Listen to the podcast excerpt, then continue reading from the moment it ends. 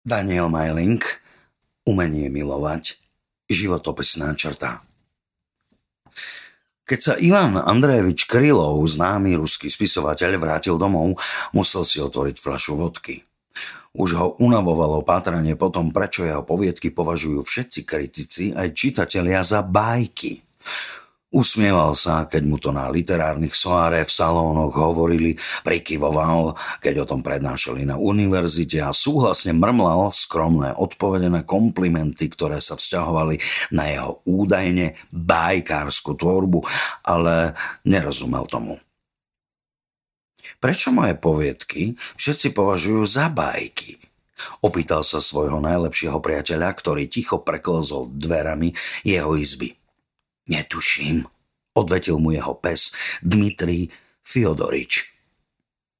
Poznámka, správne Fiodorovič. Autor poviedky sa nenamáhal zistiť si ani takúto triviálnosť. A poškrabal sa zadnou nohou za uchom. Sú to idioti, dodal pes. Krílov len mávol rukou a pozeral oknom na brezový hájik v diaľke. Čerdých ber, čo s nimi.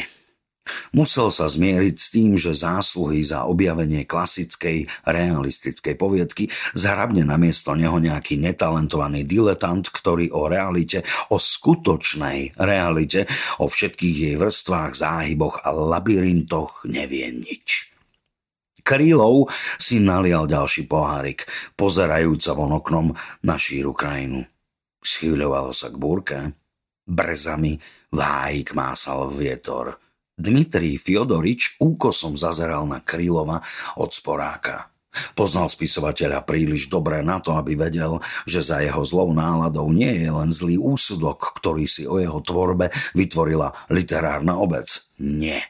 Vedel, že Krylova oveľa viac sužuje neopetovaná láska Nadeždy Semionovny. Dmitrij podráždene zavrčal. Hoci by si to otvorene nikdy nepriznal, žiarlil na túto lásku. Bola to samozrejme čisto duševná žiarlivosť. Dmitrij bol celkom normálny, heterosexuálny pes, ktorý už obskočil nejednu fenu v okolí a nikdy ho nepriťahoval susedov vočiak bojar, hoci to bol skutočne výstavný, čistokrvný pes s lesklou srsťou a mocnými behmi. No, čo sa však duševných pút týka, nárokoval si jazvečík celú Krylovovú lásku aj pozornosť. Vedel, že Nadežda Semionovna je oveľa sčítanejšia a rozhľadenejšia ako on. Ale aj tak nechápal, ako mohla Krylova okúzliť tak, že pre ňu často zabúdal na svojho najlepšieho priateľa. Dmitrij tým trpel. Oči mal smutné, chvost stiahnutý hlboko medzi zadné nohy. Keby boli na blízku deti, iste by ich pohrízol. Čo je to dnes s vami, Ivan Andrejevič? opýtal sa svojho pána. Nič, zaundral Krylov od okna. Prežili sme spolu kus života, nemali by ste mať predo mnou tajnosti. Ak vám niečo prekáža, povedzte to rovno, čo sa stalo. Nič, Zopakoval Krylov svoju odpoveď, tento raz o poznanie podráždenejšie. Môže za to Nadežda Semionovna? Opýtal sa pes na rovinu. Cítil, že trafil klinec po hlavičke. Krylov na miesto odpovede zobral z vešiaka kabát a vybral sa do záhrady. Dmitrij dobre vedel, kam ide. Pochytila ho náramná žiarlivosť. Začal štekať, ale bajkár si ho nevšímal. Bol pre ňo vzduch.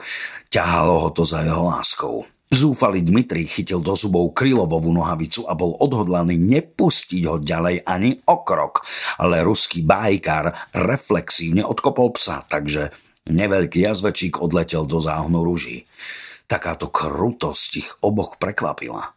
Dmitriovi sa zaliali oči slzami. Nie pre bolesť z kopanca, ani pre rúže, ktoré ho celého dodriapali.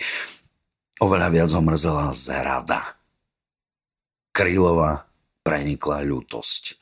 Keď videl smutný pohľad svojho verného psa, zahambil sa, ale nemohol konať proti svojim citom. Nechal Dmitria Dmitriom a utekal za svojou láskou. Nadeždu Semionovnu našiel v záhrade – Zase mu rozhrabávala hriadky. Keď prišiel, hodila po ňom krátky, znúdený pohľad a znova sa pustila do hrabania. Zdalo sa, že je trochu rozladená, pretože ju bajkarov príchod vyrušil a dážďovka, ktorú už už držala v zobáku, sa medzi tým zarila hlbšie do zeme. V prítomnosti Nadeždy Semionovny Krylova opustila odvaha a výrečnosť. Darmo bol vychýrený spisovateľ, ktorého čítala celá Európa. Pri tejto sliepke celkom stratil slova. Nevedel, ako s Nadeždou Semionovnou nadpriasť rozhovor. Mal rešpekt k jej klasickému vzdelaniu, ktoré spolu so základmi hry na klavíry dostala ešte v rodičovskom dome. Nadežda Semionovna bola pomerne slušná klavíristka, hoci do klávesov ďobala len zobákom, takže po koncerte, zvlášť po Mozartovi, mávala vždy príšerné migrény. Prečo? Hlesol nakoniec Krylov základnú otázku svojho života. Čo prečo? Otočila sa na neho Nadežda. Prečo ma nedokážete milovať? Celé dni sa mi vyhýbať a nemôžem jesť, nemôžem spať.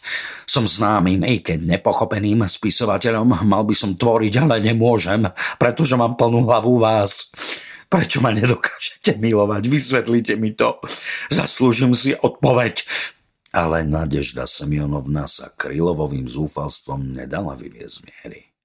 Dážďovku, ktorú medzi tým úspešne ulovila, presekla zobákom na dva kusy a až keď oba zmizli v jej gágore, otočila sa na Krylova a odpovedala mu Viete, čo napísal Roland Barthes o psoch?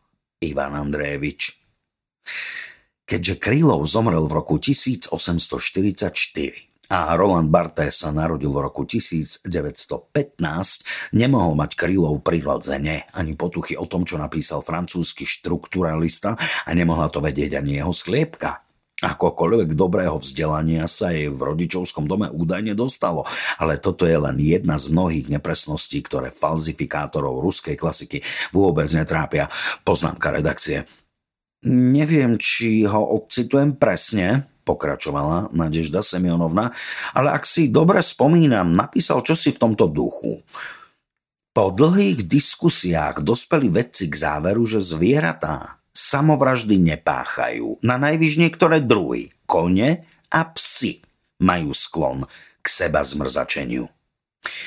Bartés videl v tomto sklone znak psej a konskej ušľachtilosti.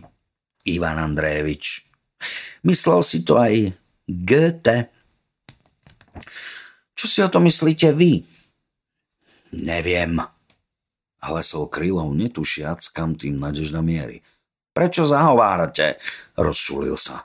Položil som vám jasnú otázku, na ktorú očakávam rovnako jasnú odpoveď. Ja nezahováram, povedala sliepka pokojne.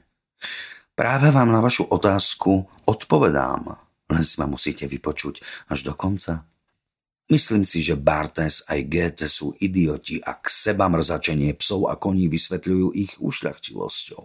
Prečo by mal byť pes ušľachtilejší ako tiger, ktorý samovražedné sklony nemá, alebo lev, král zvierat, majestátny a všetkými obávaný, alebo orol, ktorý sa pyšne vznáša vysoko nad hlavami ľudí v nedostižnej výške. Nie. Pes a kôň nie sú o nič ušľachtilejší.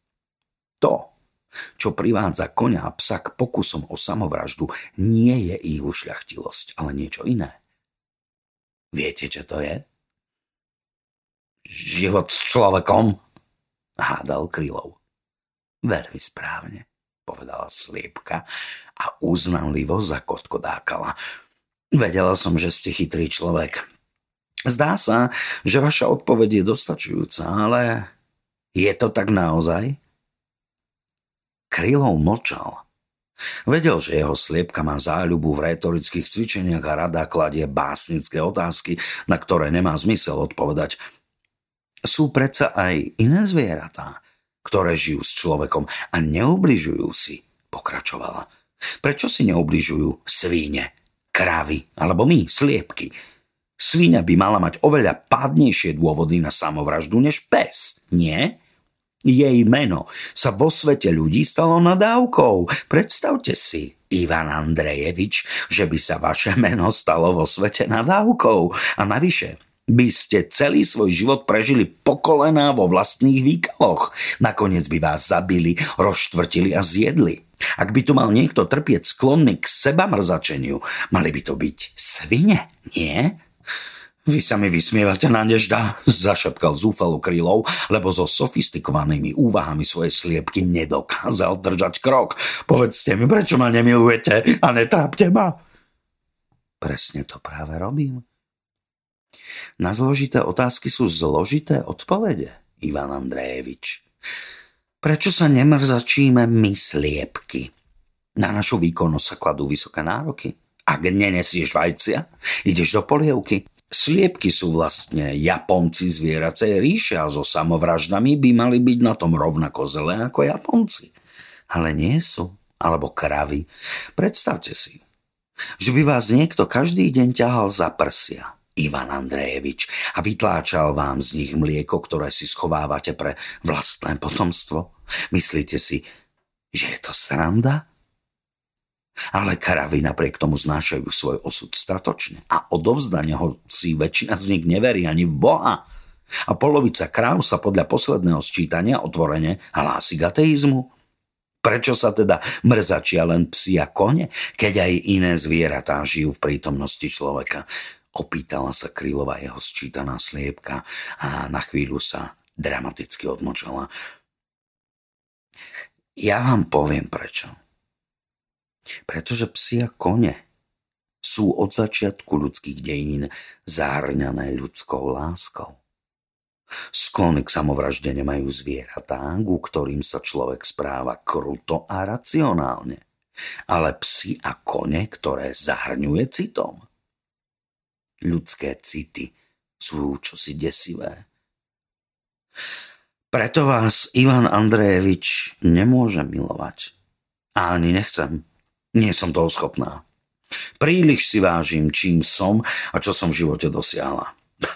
Možno nejaký hlúpy pes alebo kôň by zniesol vaše dotyky a vaše lichotky, ale ja nie.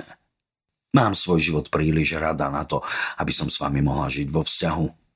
Uzavrela svoj výklad Nadežda Semionovna. Krylov chvíľu nehybne stál, pozoroval cynickú schliepku, ktorá sa bála citov. Nakoniec sa otočila bez slova odišiel. Zo záhonu rúží ho pritom pozoroval zdrvený Dmitrij Fiodorič, jeho jazvečík. Epilóg Krylov bol hore dlho do noci. Sedel za stolom a hoci duševne nevýslovne trpel, Preca len sa prinútil pracovať na svojej novej poviedke. Krátko po polnoci sa ozvalo škrabanie na dvere jeho pracovne. Krylov vstal od stola, nadávajúc na neznámeho votrelca a otvoril dvere. Keď za dverami uvidel šialený pohľad Dmitria Fiodoriča, vedel, že sa stalo niečo strašné. Zreničky jeho jazvečíka boli rozšírené. Okolo papule mal penu a triasol sa na celom tele. Čo sa vám to stalo? Opýtal sa o krylov, ale jazvečík sa namiesto odpoveda len hystericky rozplakal a plakal dlho, ako by sa v ňom otvorili stavidlá rokmi zadržiavaného citového vypetia. Potom zaviedol Krylova celkom na okraj záhrady a tam pod jabloňou ukázal mu bezvládne telo Nadeždy Semionovny, ktorú zo žiarlivosti zadrhol. Krylov na mieste omlel keď sa na druhý deň prebral jeho mačka, Nina Pavlovna, mu vymieňajúc obklady rozpovedala, ako sa o jeho bezvládne telo Dmitri Fiodorič postaral a ako ešte ráno odišiel na policajnú stanicu, aby sa sám udal. Vraj so slzami v očiach žiadal úrady, aby ho rovno odviezli na Sibír, pretože inde vraj nenájde zmierenie a odpustenie, po ktorom túži jeho duša.